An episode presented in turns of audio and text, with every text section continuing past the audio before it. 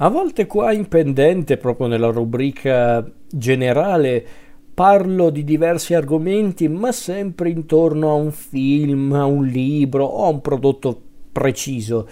Stavolta no, stavolta voglio fare un discorso decisamente più ampio a modo suo forse anche un po' polemico, ma credetemi se vi dico che lo scopo di questa mia puntata non è creare polemiche gratuite, è semplicemente l'esposizione di un punto di vista personale riguardo un determinato contesto, in questo caso un contesto cinematografico, perché sapete io sono monotematico, però io conosco solo questo purtroppo.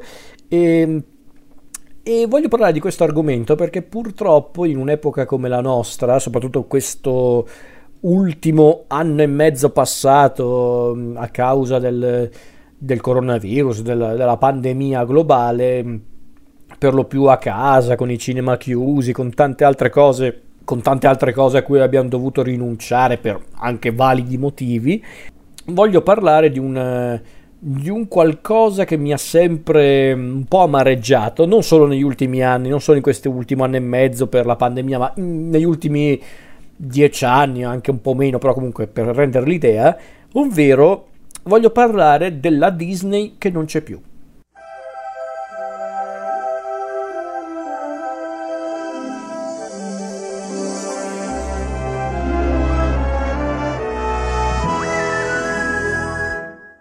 Perché dico questo? Perché allora io in questo momento non voglio parlare della Disney come azienda, non voglio parlare di tutti i suoi franchise, voglio parlare dei classici Disney, proprio la Disney pura.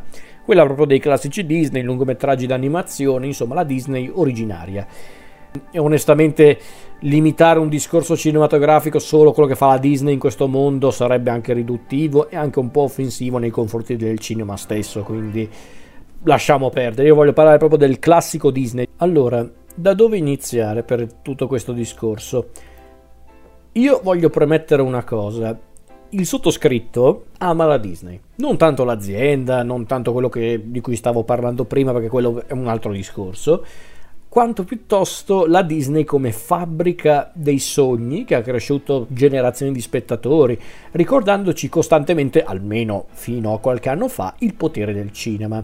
Massimi rappresentanti della produzione disneyana sono sempre stati i già citati classici, ovvero i lungometraggi animati che, mm, che, appunto hanno sempre popolato i cinema fino ad oggi, pare, perché poi vedremo come andrà a finire, perché la Disney sta cambiando politica anche in quello, spero non permanentemente perché si giocano metà degli introiti, ma vabbè, non è questo il discorso, dai, eh, il discorso è un, è un po' più personale. Dicevo, i classici Disney, ovvero quei lungometraggi animati che sono proprio la colonna portante della produzione cinematografica disneyana, quelli che sono partiti da da Biancaneve e i Sette Nani che sono arrivati fino ad oggi almeno a Frozen 2 non ho citato gli ultimi film perché non so neanche quando uscirà il prossimo.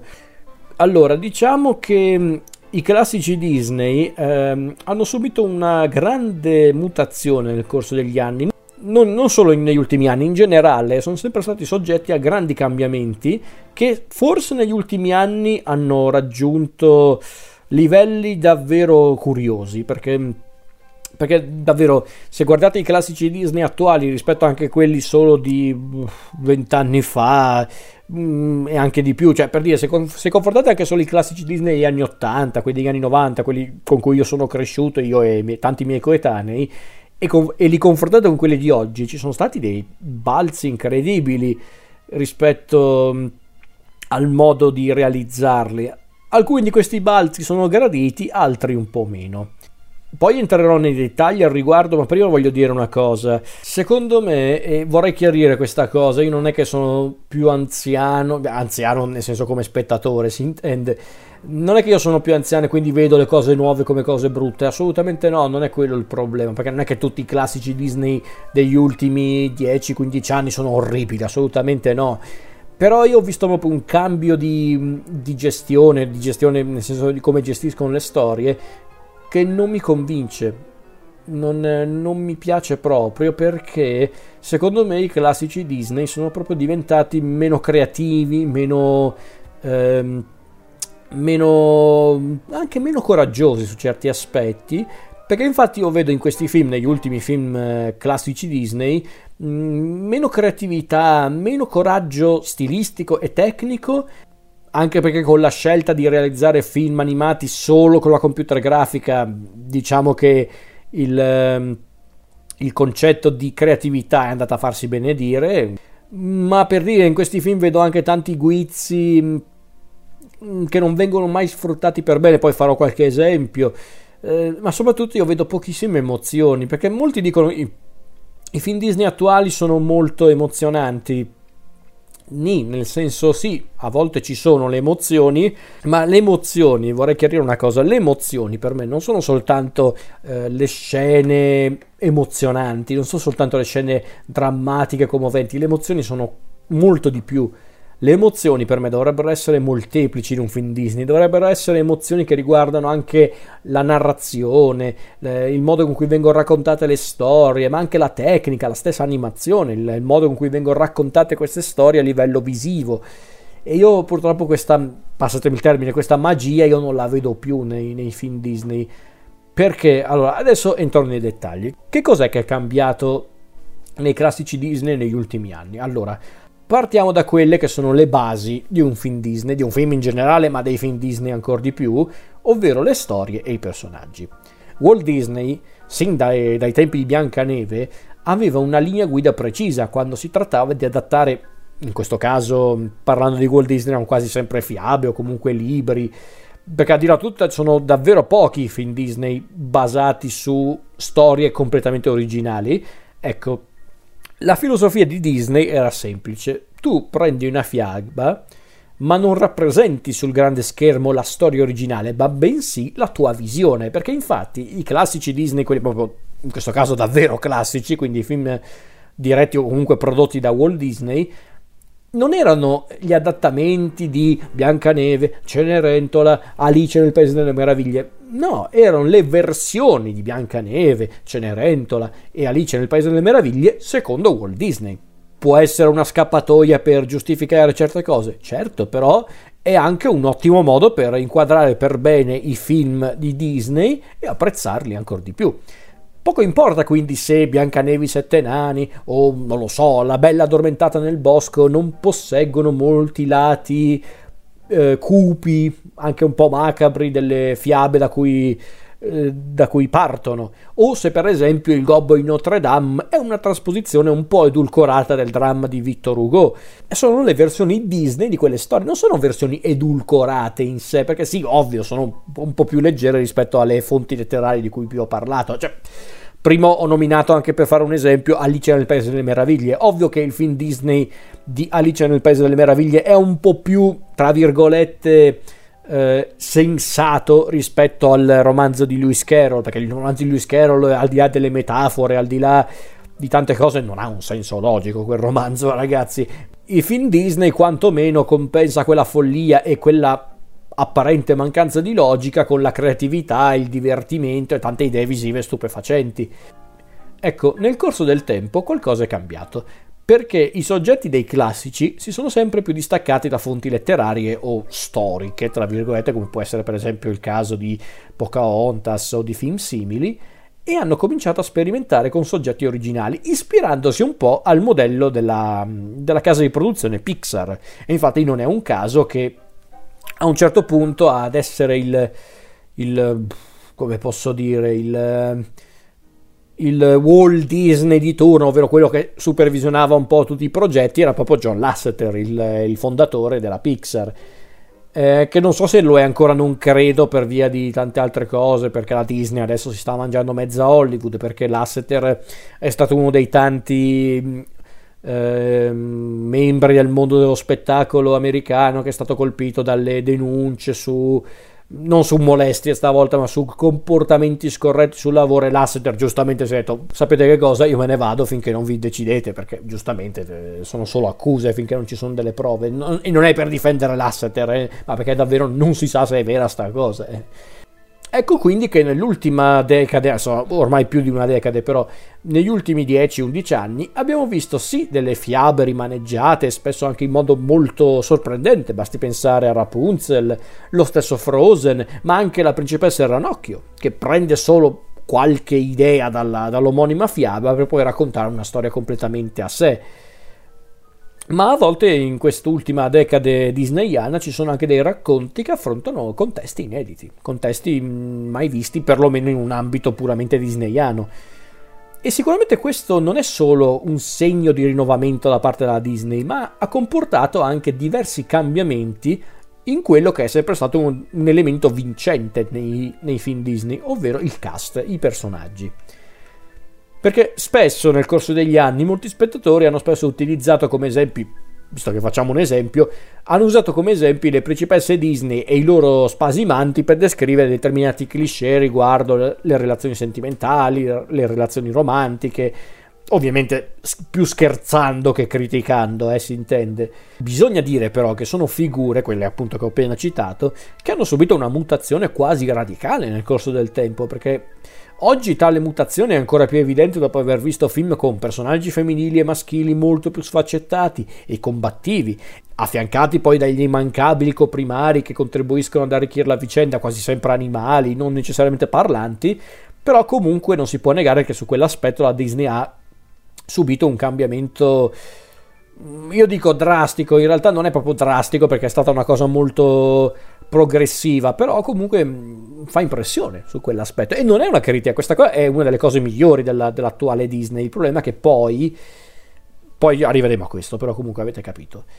Poi, qual è l'altro aspetto che è cambiato nel corso degli anni? I contenuti.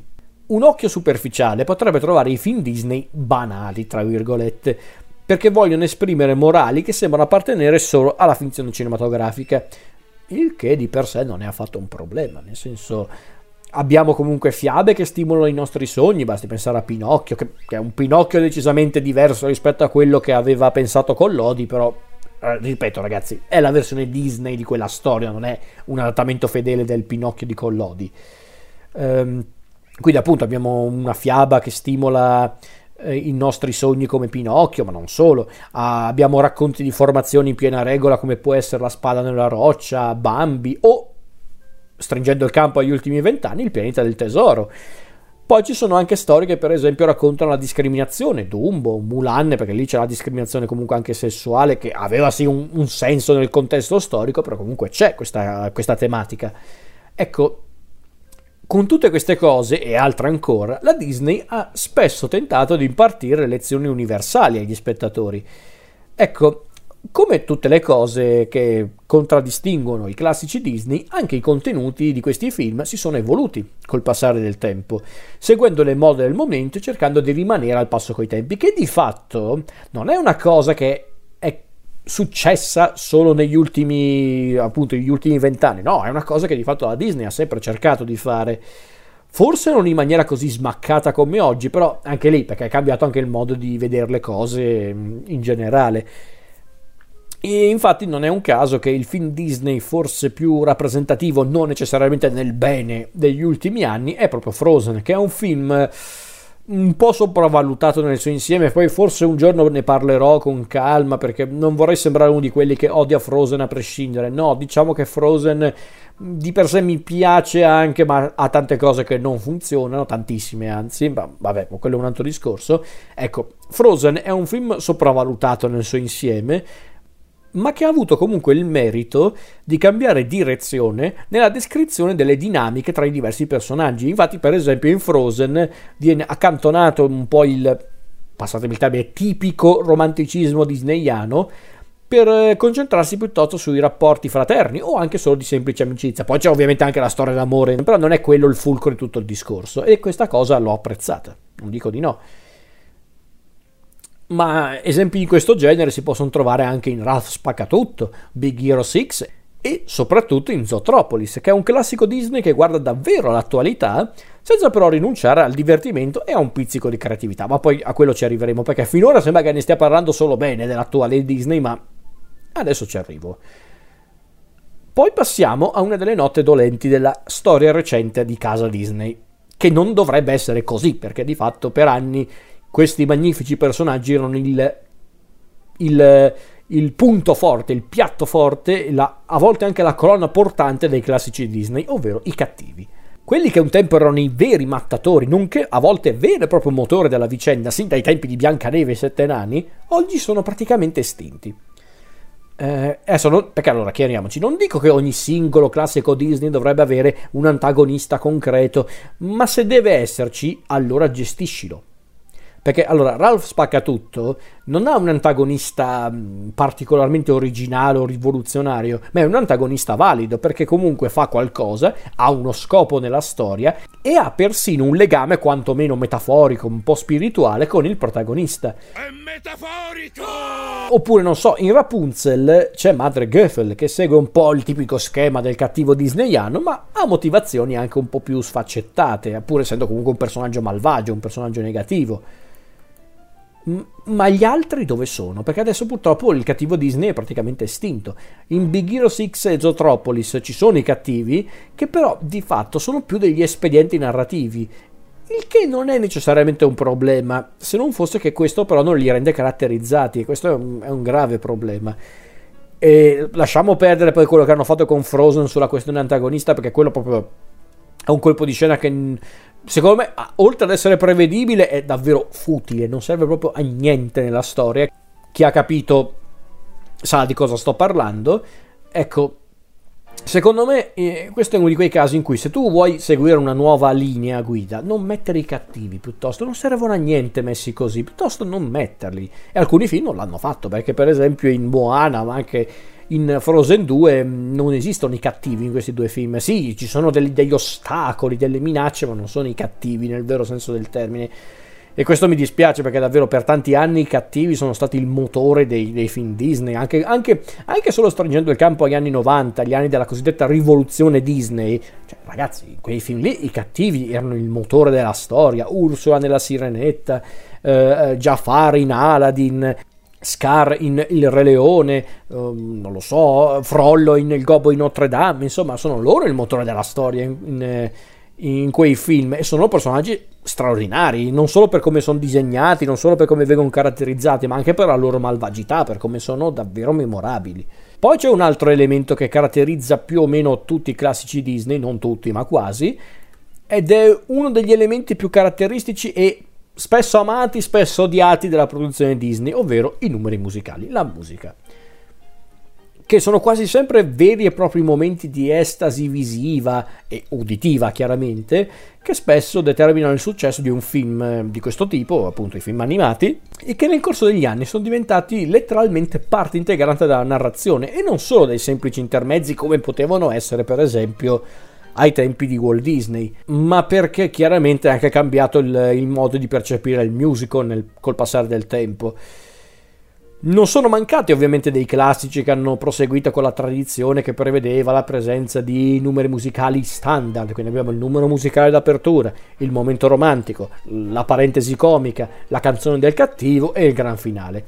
Ora non è più così perché ormai i film Disney lasciano da parte le musiche quando non servono e non è necessariamente un male, chiariamoci, o a volte diventano dei veri e propri musical stile Broadway dove le canzoni e i dialoghi sono praticamente una cosa sola. E, ed è il caso per esempio di Frozen, dei, di entrambi i Frozen, più il primo che il secondo, oppure anche Moana, che è di fatto un Frozen ma caraibico, quindi il concetto è lo stesso. infatti in questi film i personaggi manifestano i loro sentimenti, i loro dubbi, le loro paure tramite la musica, forse a volte in maniera anche un po' eccessiva, un po' ridondante, però avete capito.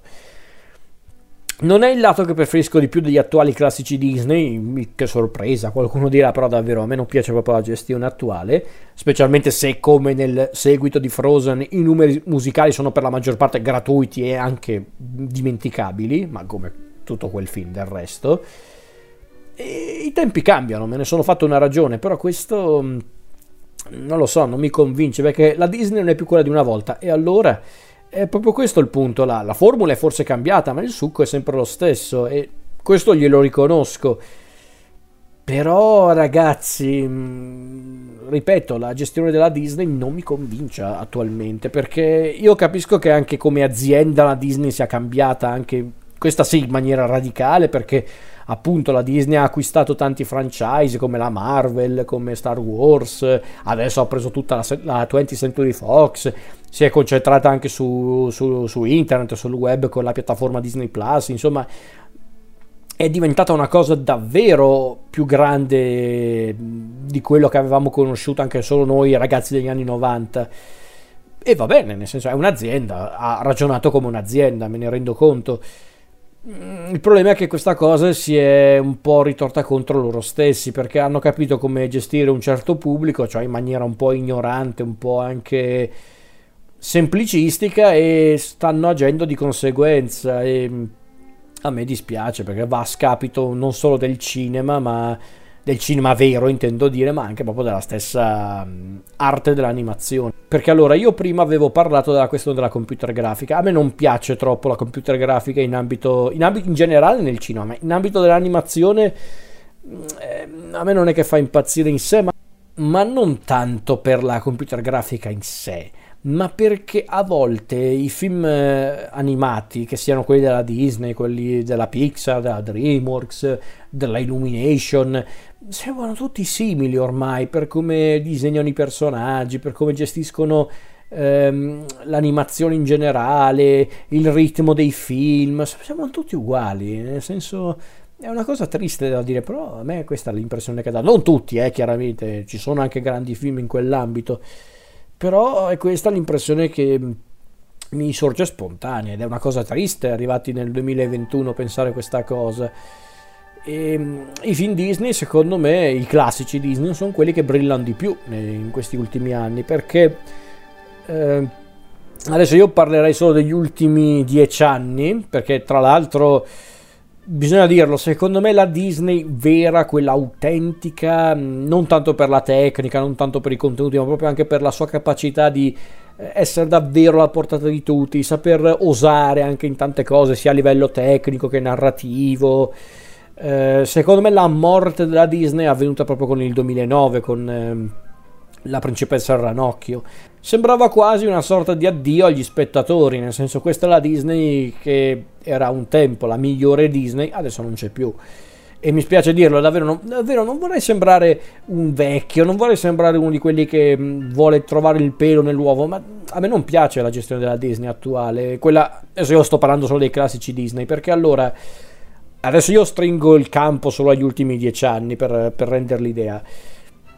A me per esempio Rapunzel o Tangled come recita il titolo originale, a me è piaciuto tantissimo, mi piace tanto Rapunzel, è molto divertente, anche quello di fatto è un classico Disney fatto e finito, ma non capisco perché l'hanno fatto in computer grafica, perché a conti fatti è un classico Disney degli anni 90, sembra proprio non è tanto diverso dalla principessa Ranocchio a livello proprio di, di storia, di caratterizzazione dei personaggi e, e di stile ma l'hanno voluto fare in computer grafica. E secondo me questa cosa penalizza leggermente il film, leggermente perché poi il re, per il resto il film funziona.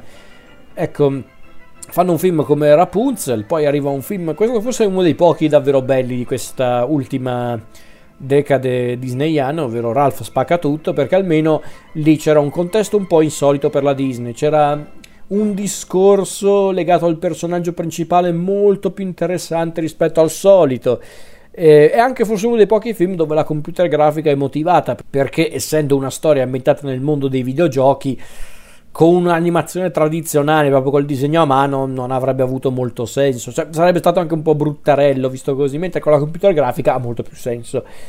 Eh, non lo posso dire lo stesso per altri, perché per esempio Rapunzel, Frozen, ma per dire anche Big Hero 6, lo stesso Zootropolis potrebbero essere film animati tradizionalmente, lo so. Qui forse sono io che sono un po' nostalgico, perché io sono un grande estimatore del disegno animato tradizionale, quello proprio col disegno a mano, eh, proprio, proprio artistico allo stato puro. Mi rendo conto che purtroppo oggi, anche per motivi di costi, tante altre cose, ma anche della percezione del pubblico, ce ne sono sempre meno, forse davvero, forse solo l'Oriente, il Giappone si concede ancora tanti film animati in maniera tradizionale, con ovviamente anche ritocchi digitali, però di fatto sono tutti disegni a mano. E a me dispiace questa cosa che si sia persa un po' quell'anima più artistica, più creativa della Disney, perché Perché io, anche questa è un'altra cosa che io noto meno nei film Disney attuali, ovvero poca creatività, poca voglia di sperimentare. Cioè, forse Ralph Spaccatura è stato l'unico momento in cui ho voluto sperimentare qualcosa di diverso per il contesto, i personaggi, per tante altre cose. Perché allora abbiamo citato più volte Frozen in questa puntata. Ecco, Frozen che io quando ero andato a vederlo al cinema non era ancora diventato quel fenomeno che adesso eh, è per tanti spettatori. Allora, io Frozen eh, ero andato a vederlo con eh, aspettative inesistenti, non sapevo proprio cosa aspettarmi. L'ho trovato carino, l'ho trovato interessante, ma non quel capolavoro di cui parlavano già all'epoca, perché perché allora passi che abbiano voluto prendere come spunto il, la fiaba di Andersen, la regina delle nevi, poi ne hanno fatto una roba completamente a sé, va bene, nel senso chi se ne frega, va bene. Ehm, poi hanno il fatto che abbiano voluto renderlo molto musicale a me dopo un po' dava fastidio però non è neanche la caratteristica che mi ha dato più fastidio di Frozen no il problema è che Frozen l'hanno lodato lo hanno celebrato perché secondo tanti spettatori era un, film Disney che cercava di distruggere un po' gli stereotipi, gli archetipi, se vogliamo definirli così, del classico Disney.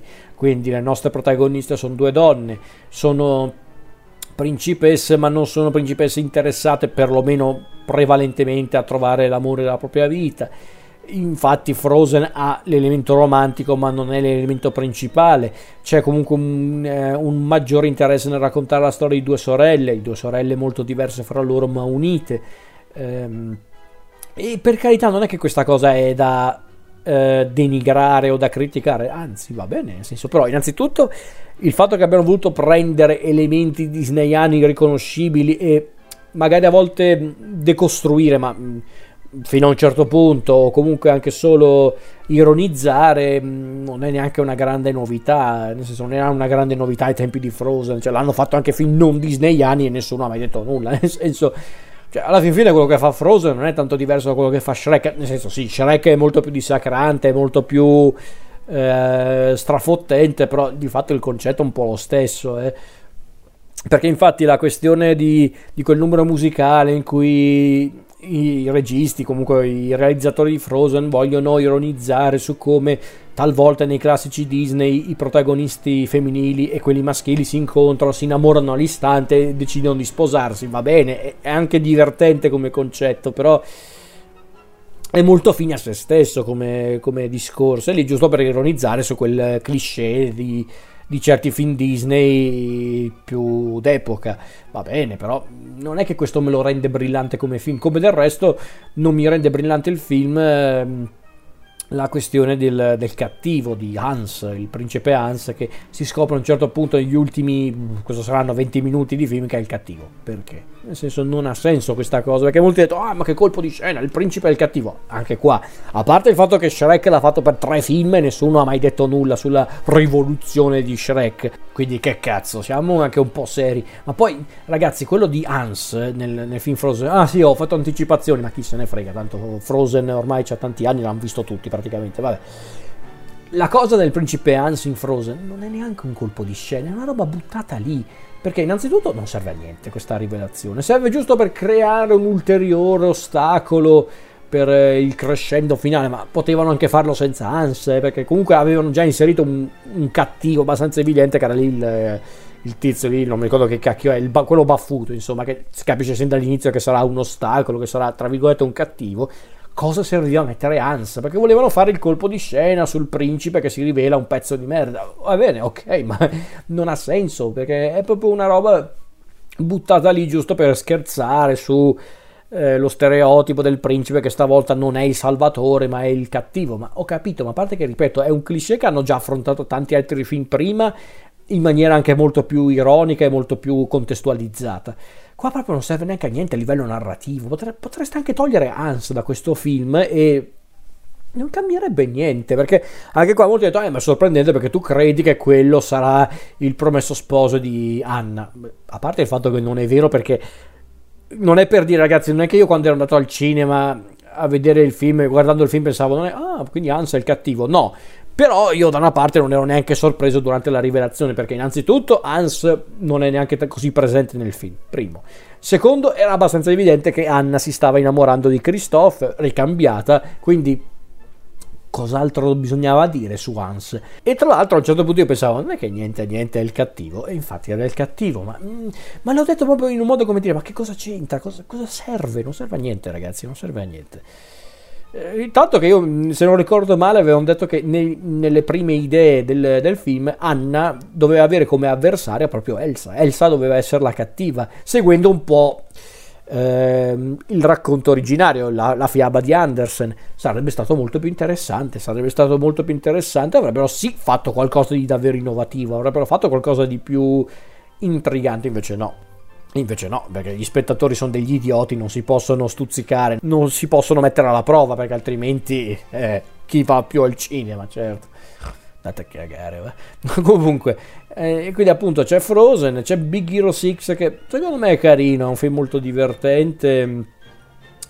Eh, forse poteva usare un po' di più, però secondo me è molto onesto come film d'animazione.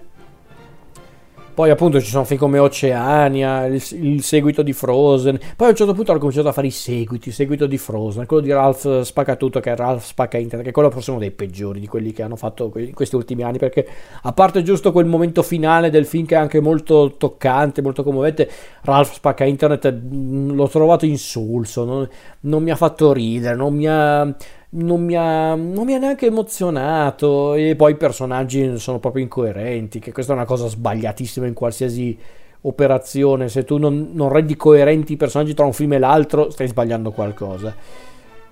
Frozen 2 una roba proprio inutile, proprio non serviva a niente questo film, era un'operazione commerciale e basta perché la gente era piaciuto tanto Frozen, figurati se non volevano un seguito.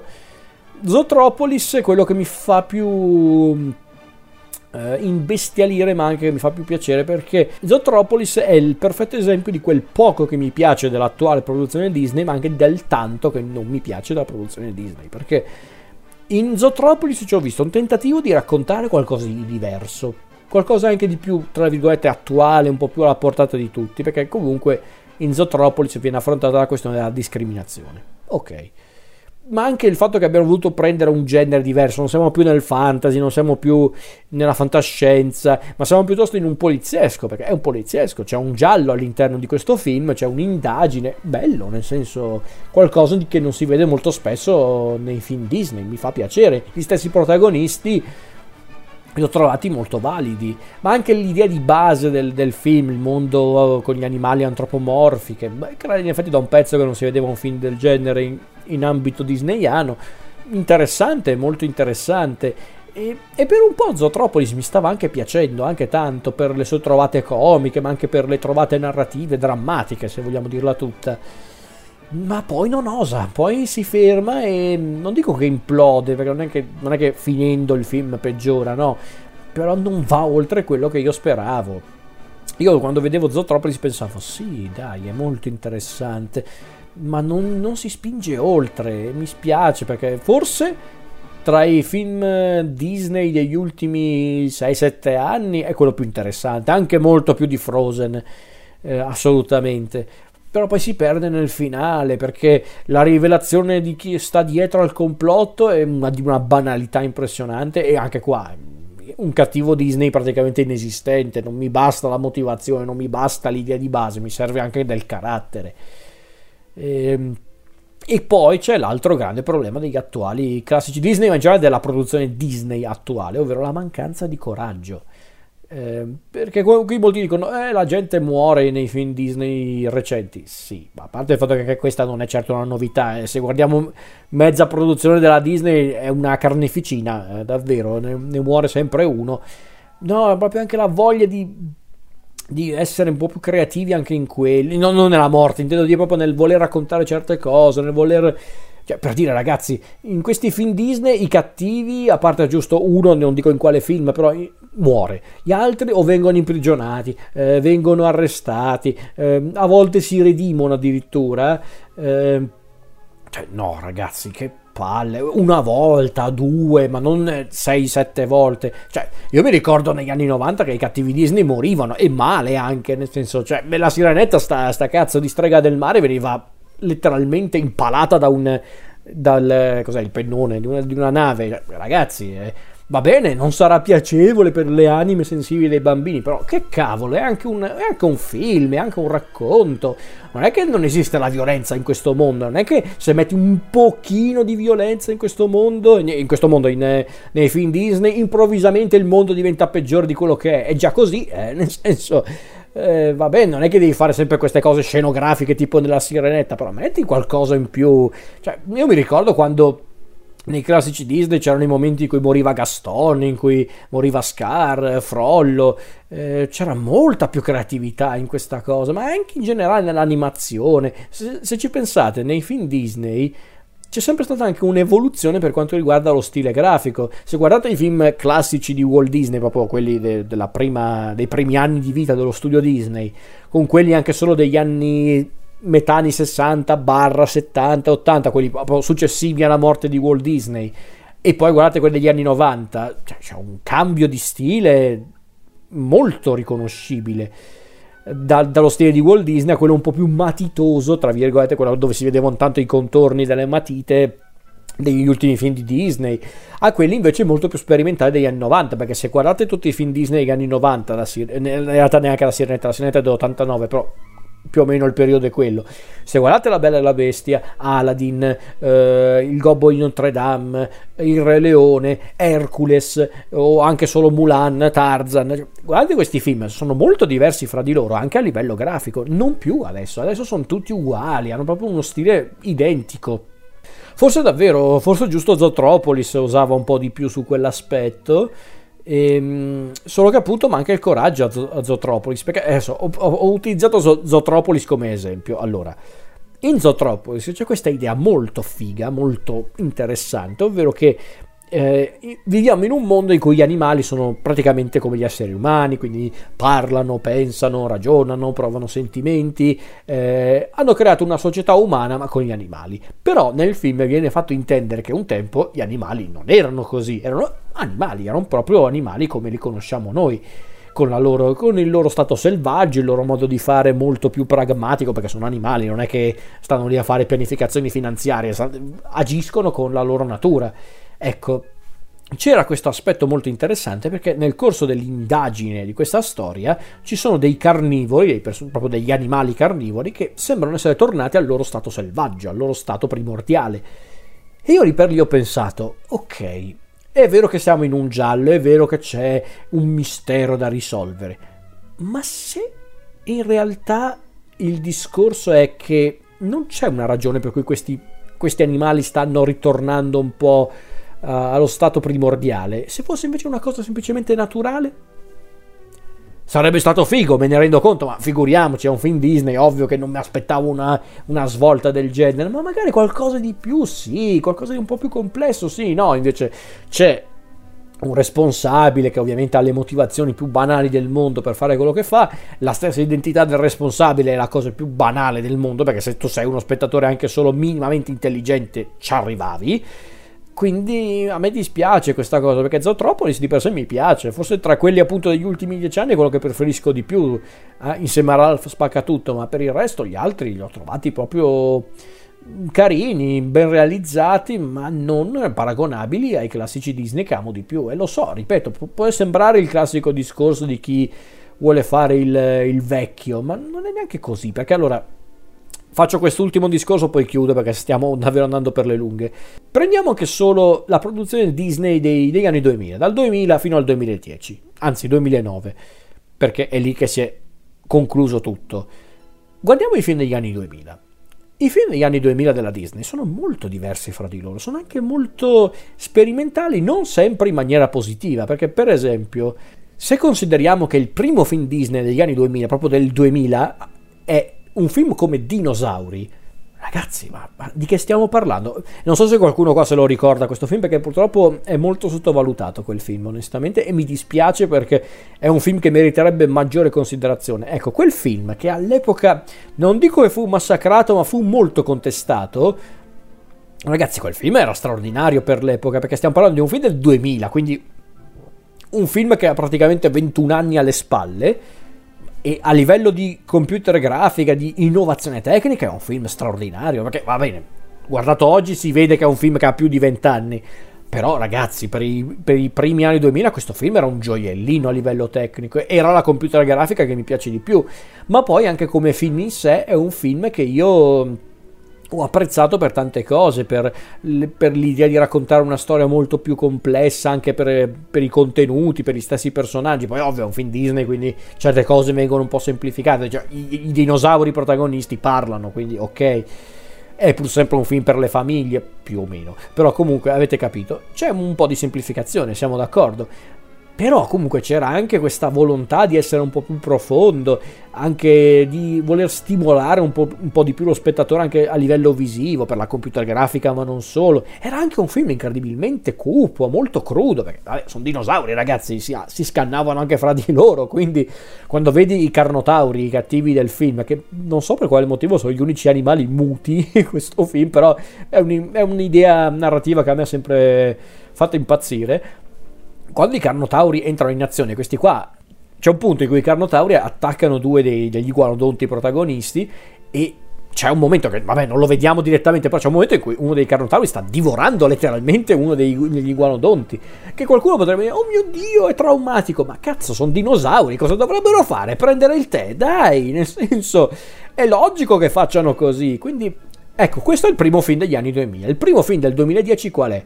Rapunzel, che è un film carino, molto divertente, mi piace tantissimo Rapunzel, ma è un film molto tradizionale, è un film molto stile disneyano. Invece negli anni 2000 avevano cercato di fare qualcosa di diverso. Questa, questa, questa sperimentazione non la troverete più alla Disney, al cinema, in televisione, non so, non fanno più niente la Disney. La Disney va sul sicuro ormai, la Disney pensa solo agli spettatori capricciosi. Cioè la Disney ti fa una serie come WandaVision che fa cagare WandaVision perché WandaVision non è neanche televisione, è è un ricettacolo di fanservice. Perché se tu non hai visto 50 film della Marvel, se non sai neanche chi sono questi personaggi, non capisci una mazza di questo film. A loro non gliene frega niente perché sanno che la gente guarda i film Marvel, dice guarderanno anche sta stronzata qua e lo fanno.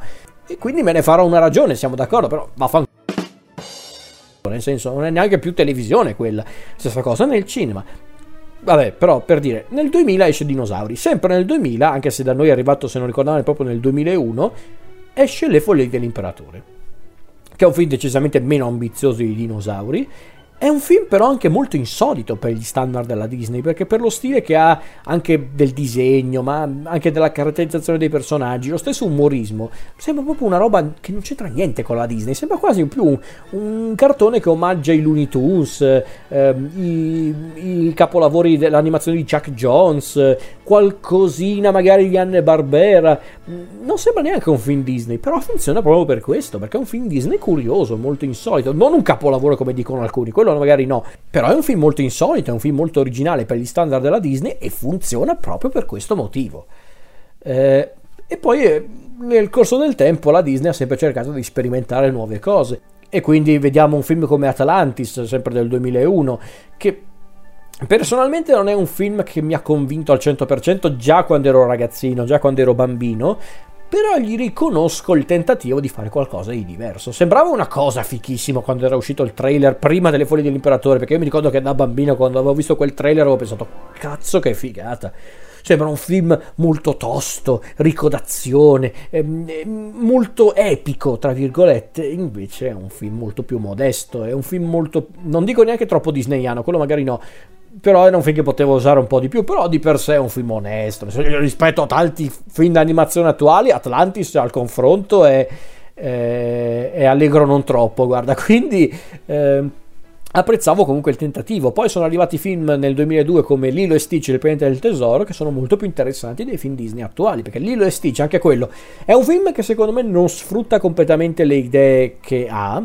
A volte ne mette anche troppe di idee, perché io per esempio la questione spaziale me la sarei pure risparmiata in questo film. Magari avrei tenuto l'idea dell'alieno, sì, ma non tutta la questione dei dei cacciatori che vengono dallo spazio, tutta quella menata lì, quella magari no, no quella me la me la sarei risparmiata. Però i personaggi ci sono.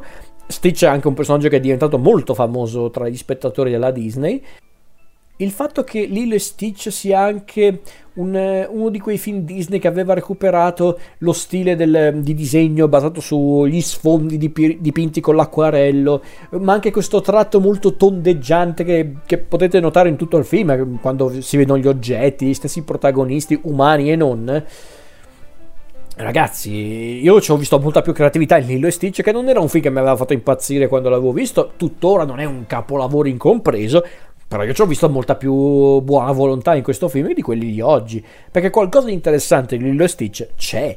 C'è comunque il rapporto tra le due protagoniste, Lilo e la sua sorella Nani, che sono orfani di genitori, che devono recuperare. Cioè, ragazzi, ma, ma quanti film d'animazione ci sono che raccontano un contesto del genere? Ovvero due sorelle orfani di genitori che devono ricominciare da zero, che devono trovare un modo per, per, per appunto per vivere eh, in maniera più o meno indipendente, che devono pensare al loro futuro. Ma dove trovate film Disney con queste tematiche? Sì, va bene, magari qualche volta ci provano a fare tematiche forti, ma, ma non così tanto. Non, non c'è questa bo- volontà di essere anche un po' più, tra virgolette, vicini alla realtà. Sono film animati, ragazzi, non è che io voglio film realistici, chiariamoci. Però ragazzi a volte bisogna anche pensare al pubblico un po' più vasto, non solo ai bambini, non solo ai ragazzini, non solo a quelli che rompono i co con Frozen e tante altre cose. Su, dai. Eh, per poi arrivare appunto a un film come Il pianeta del tesoro, che invece è un adattamento molto libero, del, libero nel senso per quanto riguarda il genere, un po' lo stile visivo di, di quel capolavoro firmato da Robert Louis Stevenson, però quello è un film molto interessante perché è un film che racconta della crescita di un adolescente, di un adolescente che scopre di dover diventare un adulto prima o poi, che trova una, una figura di riferimento perché anche lui è, una, è, un ragazzo che non ha un padre, ha solo una madre molto apprensiva, che giustamente è molto apprensiva e riescono a raccontare questa storia inserendo un contesto molto particolare perché siamo in questo, in questo, film di fantascienza. Mm, stavo per dire di stile steampunk in realtà non è steampunk è più retrofuturismo quello di, del pianeta del tesoro. Ragazzi è molto più interessante rispetto ad altri film. Il pianeta del tesoro secondo me è un film molto sottovalutato anche per quegli anni lì. Poi da lì la Disney aveva subito comunque anche un, un periodo un po' come posso dire, poco ispirato, perché Coda Fratello Orso era tutto sommato carino, Mucca la riscossa è osceno, Mucca la riscossa è il peggiore mai fatto dalla Disney. Poi sono arrivati i primi esperimenti con la computer grafica, con Chicken Little, lasciamo perdere Chicken Little. I Robinson qualcosa di più interessante ce l'aveva come film, ma anche quello nulla di che. Bolt, carino in certe cose, ma anche lì nulla di che. Poi è arrivato la principessa Ranocchio che ha dovuto prendere le le, le, caratteristiche tipiche del classico Disney per riportare un po' gli spettatori in sala, fall- non fallendo in questo caso, perché la principessa Ranocchio magari non sarà uno dei più grandi incassi della storia della Disney, però cazzarola era una boccata d'aria fresca, era finalmente quello che volevo da un film Disney e mi dispiace dirlo Persino la principessa Ranocchio, che aveva tutte le caratteristiche tipiche dei film della rivoluzione disneyana, i numeri musicali, i, personaggi molto semplici ma efficaci, quindi i due protagonisti, il cattivo, il complice del cattivo, i vari coprimari che aiutavano i protagonisti, insomma tutto in regola.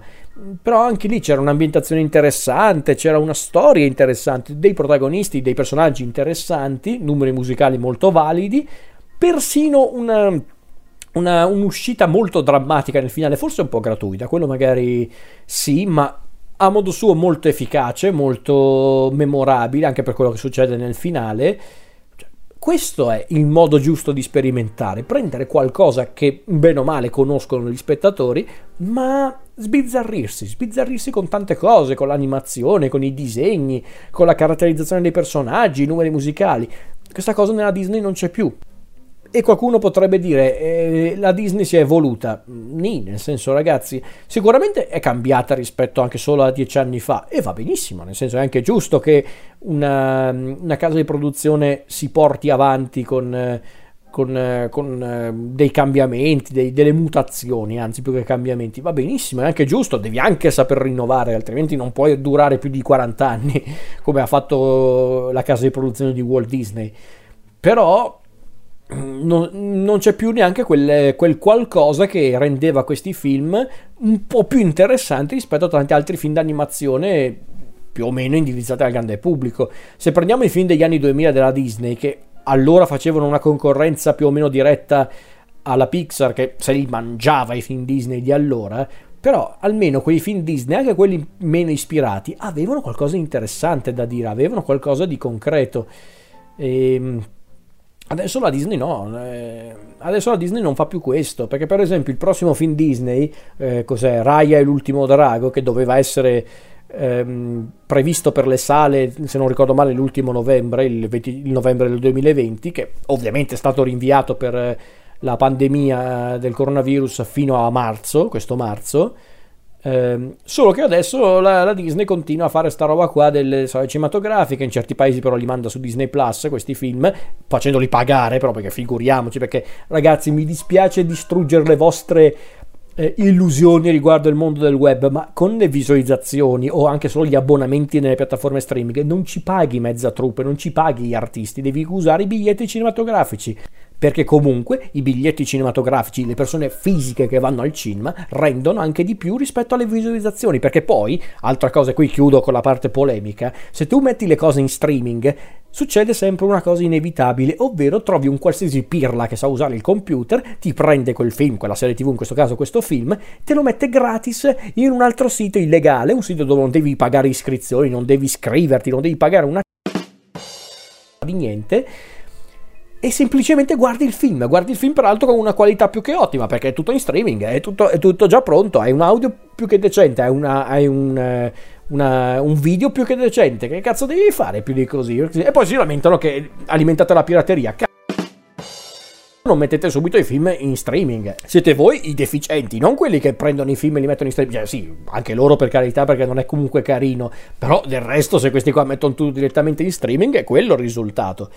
Quindi mi rendo conto che la situazione globale è quella che è, però ragazzi, è anche una mancanza di rispetto nei confronti del cinema, nei confronti anche di coloro che vogliono andare al cinema. Ci sono eh, quelli che vogliono andare al cinema, ci sono quelli che vogliono tornare al cinema, non solo quelli che lavorano, non solo quelli che amano il cinema. Che cazzo.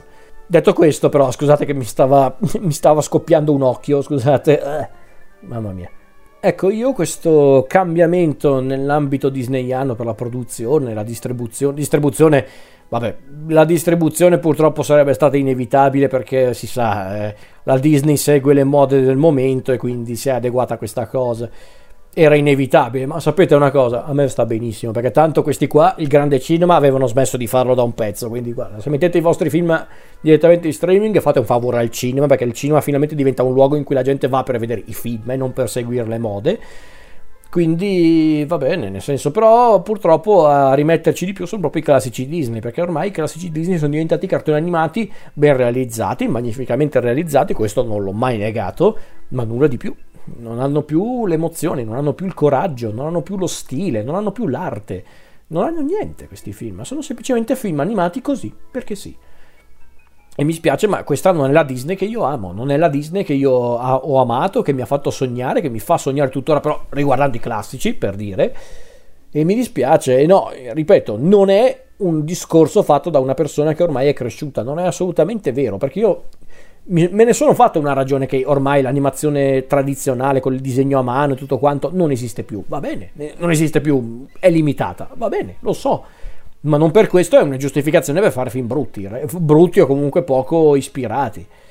Quindi no, mi spiace, non mi sento per niente vecchio, ho solo 30 anni, quindi ragazzi, vecchio fino a un certo punto. Io mi rendo conto che il grande pubblico queste cose non, non, non, non ne, ne, tiene conto, non, è interessato a queste cose, ma il, il, grande pubblico in generale ormai è diventato, non tutti, eh, chiariamoci, non è un discorso generale, perché io noto troppe persone che ormai sono non vorrei essere offensivo, però sembrano quasi lobotomizzati, nel senso ormai guardano tutto. Ma questo è un discorso un po' troppo ampio, mi sono un po' perso. Però è anche questo quello che faccio con pendente. A volte parto da un discorso e mi porto avanti. Non essendo poi una rubrica specifica, posso fare quel cavolo che mi pare. Denunciatemi se la cosa non vi va bene.